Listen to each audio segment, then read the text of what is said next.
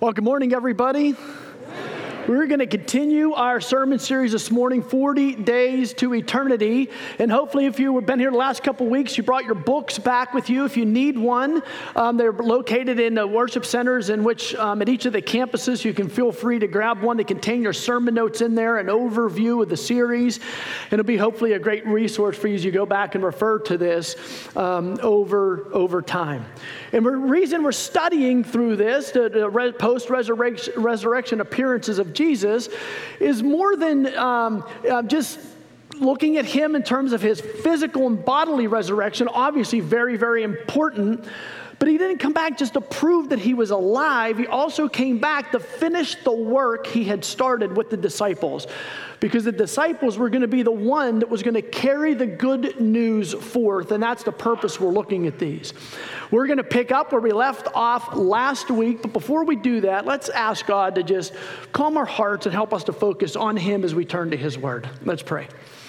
Dear Father, we do thank you for your Word. And as we come before you this morning, we just ask you to give us an open heart, an open mind to what you have to speak to us this morning. Father, meet us where we're at. And uh, we just pray that you impact us as we, as we look at your word, we look at this interaction, this restoration of Peter, and apply these truths to our life today. Father, we do thank you for loving us, and we thank you for your son, Jesus. It's in his name that we pray. Amen. Okay, so this morning we're going to pick up really exactly where we left off last week. Jesus, if you remember, was on the, the shore of the Sea of Galilee um, interacting with um, seven of the disciples. And they were um, having a meal together. Uh, they had bread, they had a fish, Jesus fed them, and they had this intimacy sitting on the shore of the Sea of Galilee. And coming out of this, we know that, that Peter was in a bad spot. He had jumped out of the boat, swam to shore when he realized it was Jesus and he was looking to be restored back after his missteps that he had taken um, really over those three years when you look back, particularly over the last several weeks. And that's where we're going to pick up this interaction. So, what I want to do this morning is let's start by actually reading through the entirety of the scripture that we're going to cover this morning. So, we see the whole story come to life, and then we'll go back through it and we'll, we'll read verse by verse and, and look for three truths that we're going to be able to apply to our lives today. All right, so we're going to pick up in John chapter 21, where we were last time, and we're going to start with verse 15. John chapter 21, verse 15. 15. Here we go. When they had finished breakfast, Jesus said to Simon Peter, Simon, son of John, do you love me more than these? He said to him, Yes, Lord, you know that I love you. He said to him, Feed my lambs. He said to him a second time, Simon, son of John, do you love me? He said to him, Yes, Lord, you know that I love you. He said to him, Tend my sheep. He said to him the third time, Simon, son of John, do you love me? Peter was grieved because he said to him the third time, Do you love me? And he said to him, Lord, you know everything. You know that I love you. Jesus said to him, Feed my sheep. Truly, truly, I say to you, when you were young, you used to dress yourself and walk wherever you wanted. But when you are old, you will stretch out your hands, and another will dress you and carry you where you do not want to go.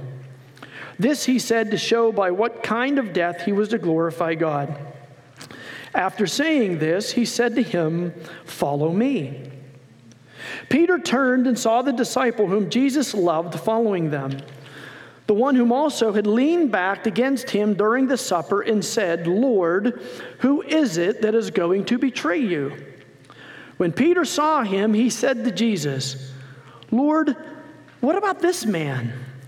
Jesus said to him, If it is my will that he remain until I come, what is that to you?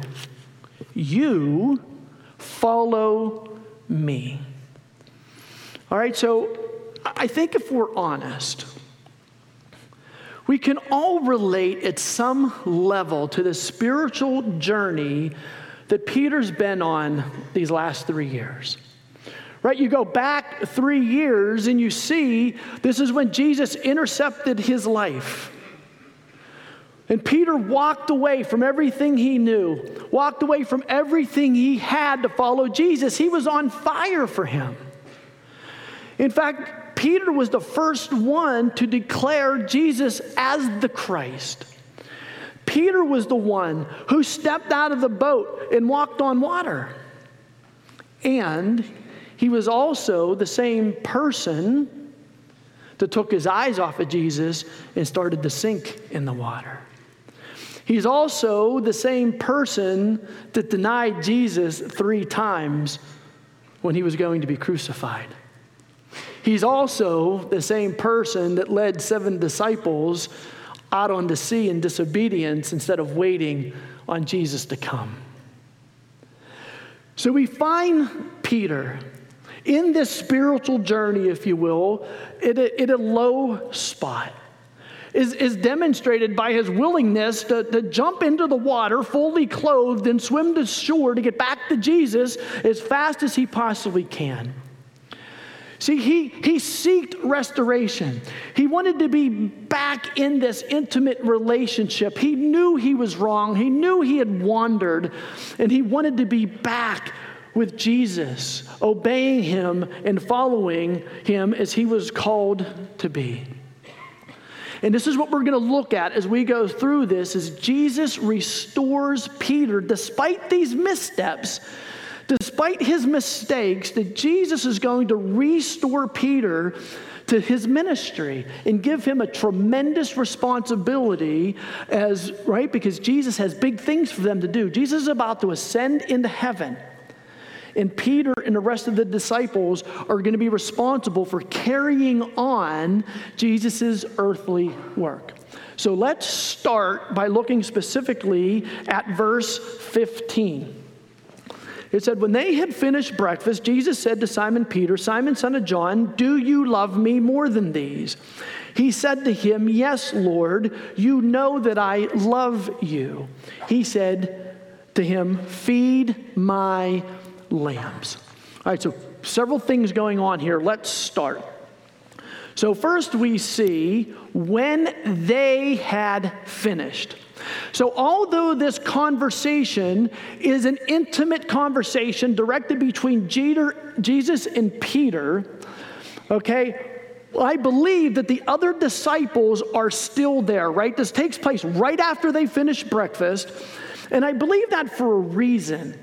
See, Peter was very boastful about his love for the Lord, right? He's very public about it. Peter was also very public about his denials, also. People heard him. And now I think here in this interaction that Jesus is also restoring him in a very public way, right? He was the leader of these disciples. And if Jesus is going to restore the leader, he can get the others to follow the leader. So I think it's a very public um, restoration that takes place here. Even if the disciples are maybe sitting in earshot, that they heard this interchange between Jesus and between Peter. Okay, so they finished breakfast. Jesus said, Simon, son of John. This is his old name. This was his name when Jesus met him. Remember, Jesus changed his name to Peter. He's saying here, call him back and call him his old name because he's behaving like his old self. You've fallen back into the patterns of who you used to be. This would be like your mother calling you by your first, middle, and last name. Right? This would have gotten Peter's attention. All right, Jesus is serious here having this conversation.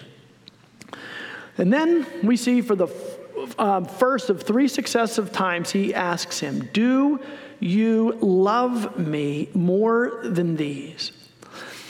Okay, so there's a couple things going on here. Let track with me on here. So we see the love word. And in this interchange, exchange between Peter and Jesus, love has gone back and forth three times. And we lose the nuance in our English translation. It kind of, you lose some of the color of really what's going on here. Okay, there, here he uses the uh, different word than what Peter uses. Now, there are many different opinions on whether this is a meaningful use of two different words, purposeful with a meaning. Others, some say that it's just a stylistic thing, the way that John wrote. I believe that it's meaningful. If we think about context of what's going on, the original conversation between Peter and Jesus would have happened in Aramaic. God inspired um, God inspired John to write in his common language, which was Greek. So, through inspiration, John recorded two different verbs. And I believe that it is meaningful, and I think we'll see that play out as we go through these verses. This first verb here, this love, is the verb form of agape. It's agap, agapao, right? It's the verb form of agape. This is the highest form of love, a divine love, an obedient love. This is a love at the highest level. It's a love that's not affected by emotion. It's a love that, that's kind of that, that, that's characterized by action, right? It, it compels us to do, it compels us to obey. So Jesus is saying, Simon, Simon, son of John, do you love me at the highest level? Then here he says, more than these. Well, what's these? Well, there's three possible translations or um, pointers on these. The first one could be, Do you love me more than these? Meaning the other disciples, Do you love me at the highest level more than you love this band of brothers that you've been running with for three years? That's one possibility. The second possibility is, Do you love me more than these men love me? That could point back to how Peter boasted about his love. Do you really love me more than these men love me? Then the third possibility is do you love me more than these things? The 153 fish that are laying on the shore, the nets, the boats, all the fishing gear. And I believe personally, with the, with the immediate context of what they were doing out on the sea fishing, that's what I believe he's referring to. I think he's asking Peter, Peter, do you love me at the highest level? Do you love me enough to give up these things? Give up who you used to be. Give up the person that you used to be, to give up the things that you used to do. In other words, Peter, are you willing to walk away from all of this? I think that's what Jesus is asking him here when you look at that immediate context. And so then we say, He said to him, Yes, Lord, you know. The Greek word here is oida. It's a, it's a, it's a knowledge based on fact. Jesus, you're omniscient. You know everything. You know the facts that I love you. And he uses the verb phileo. Now, phileo is kind of a, a notch down on a love scale, if you will. Phileo is like a brotherly love right? It's, it's a love that's based off emotion that can change over time, that can change on um, uh, because of circumstances in relationships, right? It's a love that's based on feeling. It's a lower type of love. So he's saying, Peter, do you love me here? And Peter's saying, I love you here. I phileo you. And I love how Jesus responds. Jesus doesn't criticize him for this lower level of love. He basically turns to him and says, Feed my lambs.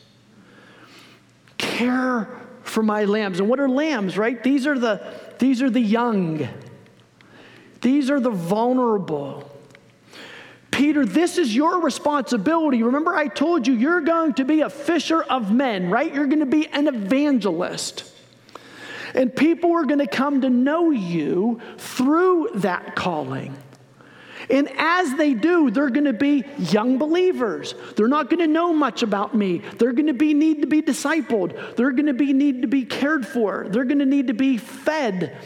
You've got to take care of these young people, these young believers that are going to come into a relationship with me through the work that you're going to do. You've got to feed them.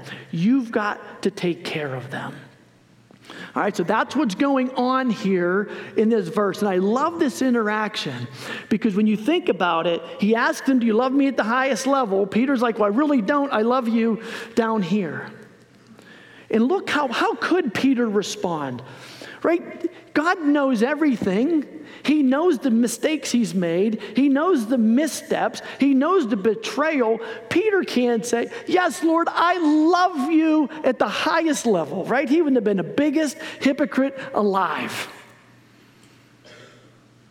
So he drops it down a notch. And even when he does that, the Lord doesn't say, Well, go get yourself cleaned up. You better love me at the highest level. He says, No. You feed my lambs. You are good enough the way I created you and who you are to do what I'm asking you to do. All right, look at verse 16 now. He said to him a second time, Simon, son of John, do you love me? Agapao. He said to him, Yes, Lord, you know, Oida, facts, that I love you. Phileo, the same exchange. Peter, do you love me at the highest level?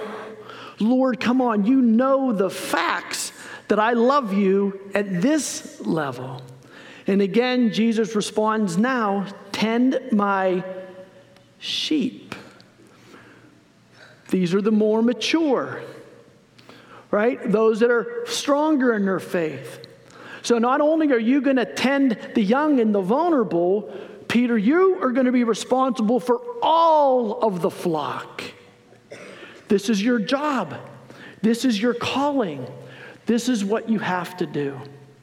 And now look at verse 17, and this gets interesting. He said to him the third time, Simon, son of John, do you phileo me? Do you love me at the brotherly love level? See, he's even questioning here. Peter, based on your actions, based on your denials, do you even love me? at this level?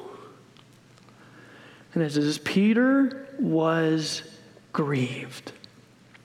Because he said to him, What? The third time, probably, right, is an indication of the three denials. He asked him three times because of the three denials um, that Peter made.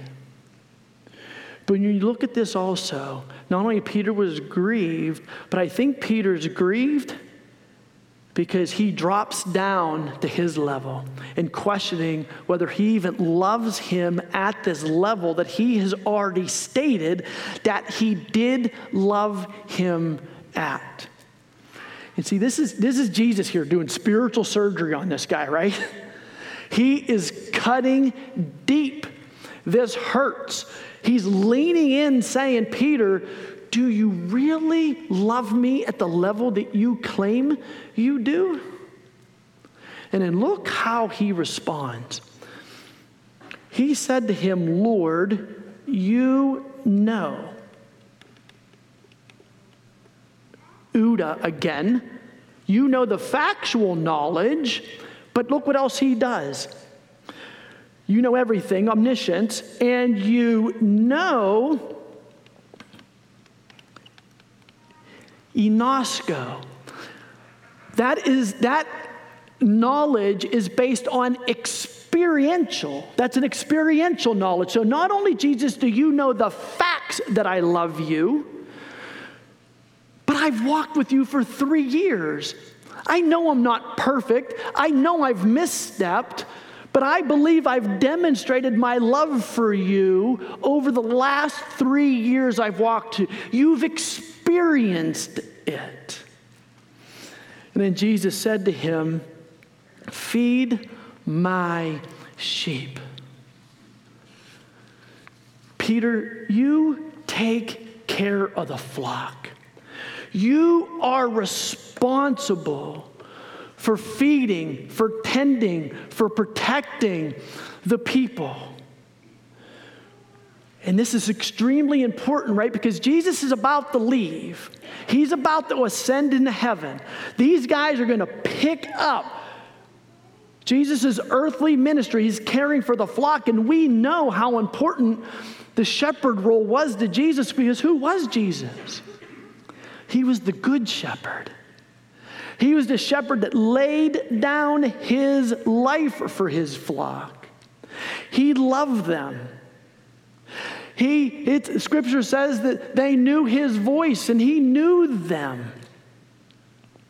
So, this is an extremely important role that he is preparing Peter and the disciples for, handing off this responsibility. When you think about the importance of that, He's saying, Peter, listen, I'm restoring you to ministry. You, you've, you've, you've got to love me. It has to start with loving me, Peter. Because you can't take care of, of the sheep, you can't take care of the flock and love them unless you love me first. And that's our first application point from today is that a committed life of a believer is motivated by love for the Savior and shows up as service to his flock. See, if you find yourself in that position today, where you, you've kind of wandered off the trail, right? Maybe you've denied Jesus, maybe not with your words, but at least with your actions, and you're chasing after your own desires and own hearts, and, and, and you find yourself at this place where you can relate to Peter, this, and you need to, the, you feel like you need to be restored to him and be welcomed back into an intimate relationship. The first step that you've got to take is you have to start with love. You have to be willing to ask yourself this question Do I love Jesus more than fill in the blank? Do I love Jesus more than my job and my career? Do I love Jesus more than my, my bank account? Do I love Jesus more than my earthly reputation? Do I love Jesus even more than my family, more than, more than my kids? So you can't tend, you can't care for his sheep and each other if we don't place him above everything else in their lives.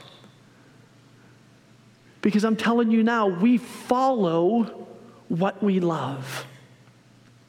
We have to start with our love of Jesus. And we know that this love is not easy, this love is not cheap, this love is expensive. This type of love calls for significant sacrifice. Do we've got to sacrifice the things, sometimes the dreams that we had. We got to sacrifice what we believe is best for our lives. We got to sacrifice the things that we want to make us feel secure, the things that we put our identity into. We've got to be willing to lay those things down. We've got to be willing to sacrifice those things if we were going to love the Lord more than everything else in our lives. And this is what Jesus tells us directly himself in Luke chapter 9, verse 23. And he said to all, If anyone were to come after me, let him deny himself and take up his cross daily and follow me. Dietrich Bonhoeffer really has a, a, sobering quote when you think about it. Listen to what he says. When Christ calls man, he bids him come and die. Right? We have to die to ourselves to follow Jesus when he calls us. And this is exactly what Jesus tells Peter in verses 18 and 19. Take a look at this. Truly, truly, I say to you, when you were young, you used to dress yourself and walk wherever you wanted. But when you were old, you will stretch out your hands, and another will dress you and carry you where you do not want to go. This he said to show by what kind of death he was to glorify God. So, truly, truly is a, a pattern that John uses throughout his gospel. And when he does this, he's really driving home the point of saying, This is going to happen. Take it to the bank. You can count on it. Peter, listen, there's to be a time in your life where somebody's going to come along, somebody's going to bind you up they're going to take you to a place where you do not want to go. And you're going to get to the point where you're going to stretch out your hands, and that's a euphemism for being crucified. He's saying, Peter, you are going to die a martyr. In church tradition holds that Peter indeed was crucified. But he didn't feel worthy to be crucified the way that Jesus was, and he requested to be crucified hanging upside down. So take a moment and put yourself in Peter's shoes. Sitting face to face with Jesus. Looking you in the eye and say, Well, Scott, welcome back to ministry. You know, don't worry about those missteps that you've had and the mistakes that you've made in your past. I, I forgive those. Now remember, love me. You got to love me above everything else. And you got to love your neighbors, right? You got to take care of the people in which I've entrusted to you. And oh, by the way, for all your hard work, you're going to be crucified when all is done and said how would you respond? Do you, do you buckle in fear? And retreat back to the person that you used to be? Doing the things that you used to do? Holding on to your dreams and your desires and the things that made you feel good about yourself? Or do you look at on the other side of the coin and be blown away by the fact that Jesus is saying, You, my son, you are going to live a life worthy of crucifixion. I am going to do so much through you that people are going to despise you to a point where they are going to crucify you.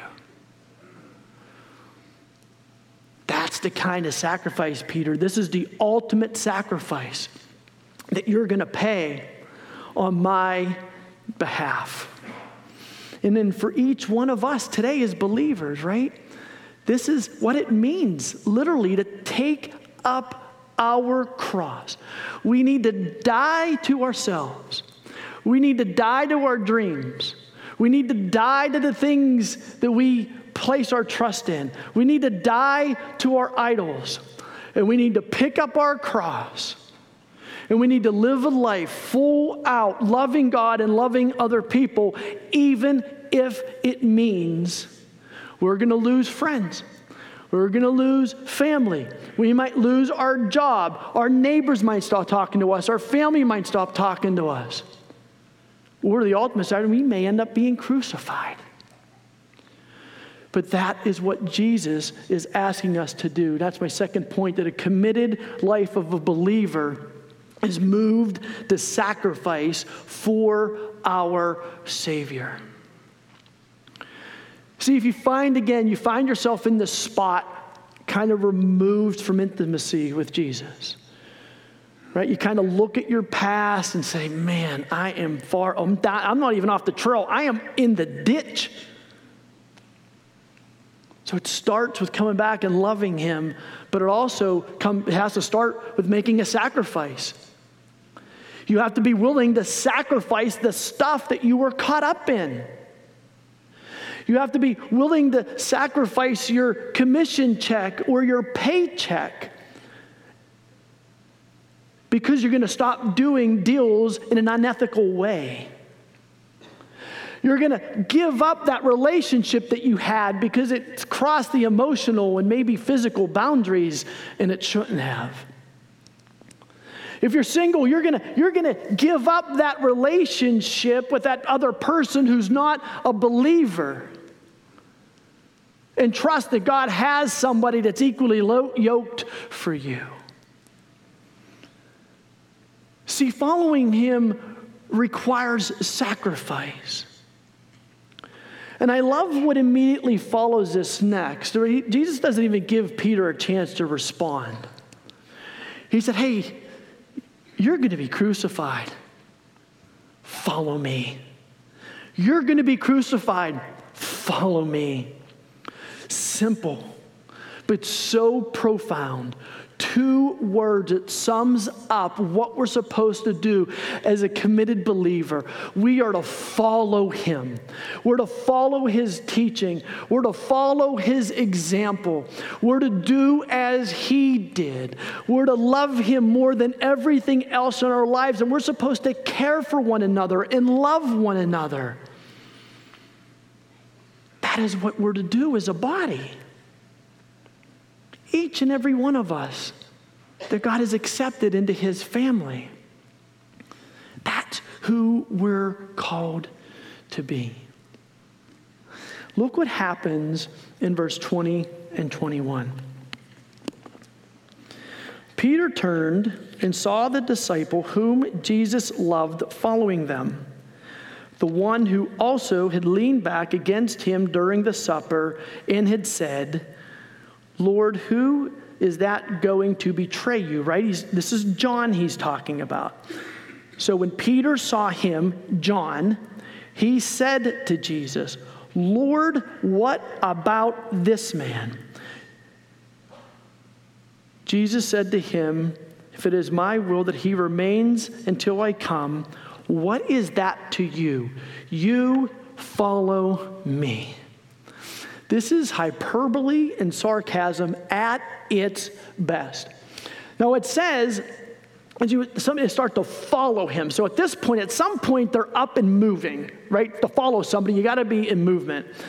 So it's like Jesus said, Follow me. Maybe he got up and started walking, and Peter actually started to follow. He makes it about two steps till he notices John. and he said, Wait, Jesus, what, what, what about him? Wait, you told me I'm going to be crucified. That's how my life's going to end. What's his deal? What, what's going on with John? And P- Jesus looks at him and says, What is it to you? If I let him live till the time I return, what is that to you? That's none of your business. You worry about you. You worry about your stuff. You follow me. I'll worry about John. I'll worry about his issues. I'll worry about how he dies. Anyone beside me struggle in that area? We get distracted on our spiritual journeys because what God is doing in someone else's life. Lord, how could you bless them? Do you see how they live? Why do you give them the house and the job and answer their prayers? And here I sit faithfully and you don't answer my prayers. We get so concerned what's going on in other people's lives that we're not following. We're veering off the path. And I also think there's something else going on here, too. What I love about this interaction, Jesus looks at him after this, it just says, Will you follow me? Jesus doesn't look at Peter and say, You know what? I am sick of you. Get out.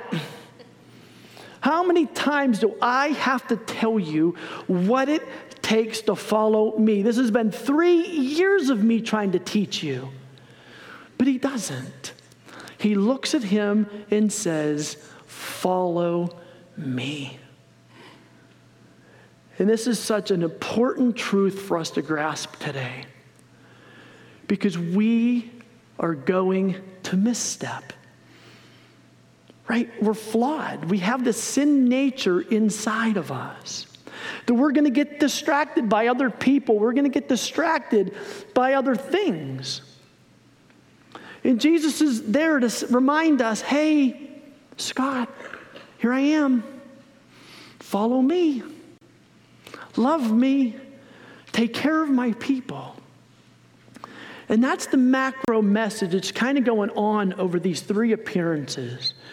We saw two weeks ago, right? In this, when Jesus walked as a stranger on the road to Emmaus, that he came alongside of them Say, I'm with you. I'm walking. I'm here to listen to you and understand you. Mom, I'm going to convict you in your unbelief and your lack of faith. I'm going to draw you back to my word. And it's in my word that you're going to learn about me, that you're going to understand my teaching. And it's in my word that I'm going to reveal myself to you more and more and more. And when you do, we'll, we'll live in this intimate relationship with one another. That's true.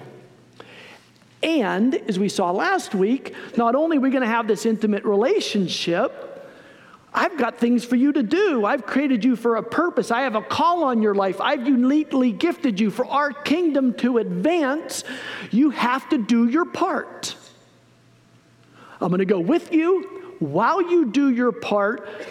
And then lastly, he's saying, I know you're not going to be perfect. You're going to misstep. You're going to sin. You're going to make mistakes. You're going to turn your back on me at times. But know this I stand here with my arms waiting for you to return to me. No matter what you've done, no matter where you've been, how matter long you've been away, I'm going to remind you follow me. Put me first. Love me more than you love everything else. And out of response and appreciation from my love of you, serve my sheep. Serve each other. Care for one another. Love one another. Exhort one another. And I'm going to remind you is when you fail, is to follow me. And that's the beautiful truth that we see in this passage today. And I am thankful that Jesus has never said, Scott, I am done with you, because he would have been done with me a long time ago. And he feels the exact same way about you. He has tremendous work for you. We are the shepherds, not me and Ron and the pastoral staff the church. We shepherd each other. We teach each other the word. We serve one another. We meet each other's needs, right? Acts 242 to 247. This is who we're called to be. And the amazing promise is that regardless of how far we have fallen, how bad we have misstepped,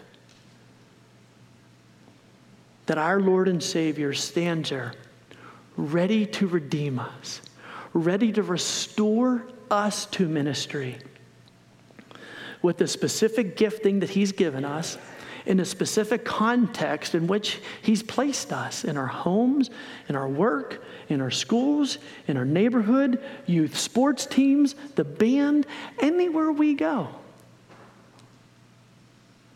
Don't let Satan lie to you. There's nothing that you have done that God cannot redeem. Nothing.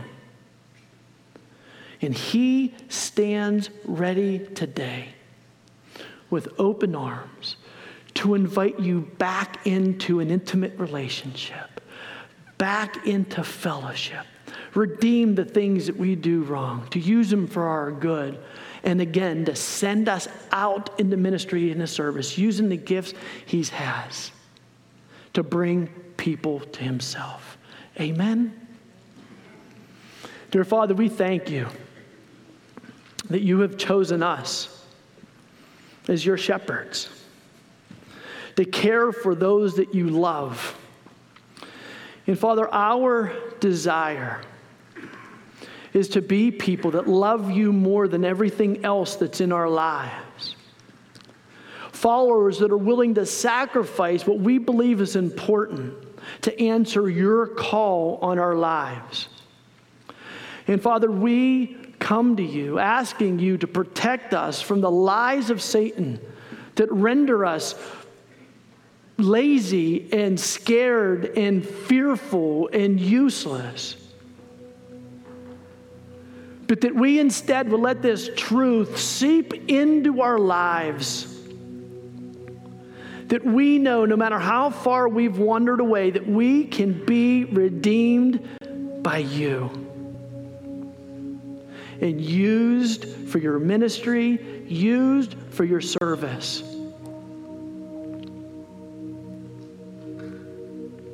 Father, help us be people that believes that at the deepest, deepest levels of our heart. Father, we are truly sorry what we do against you.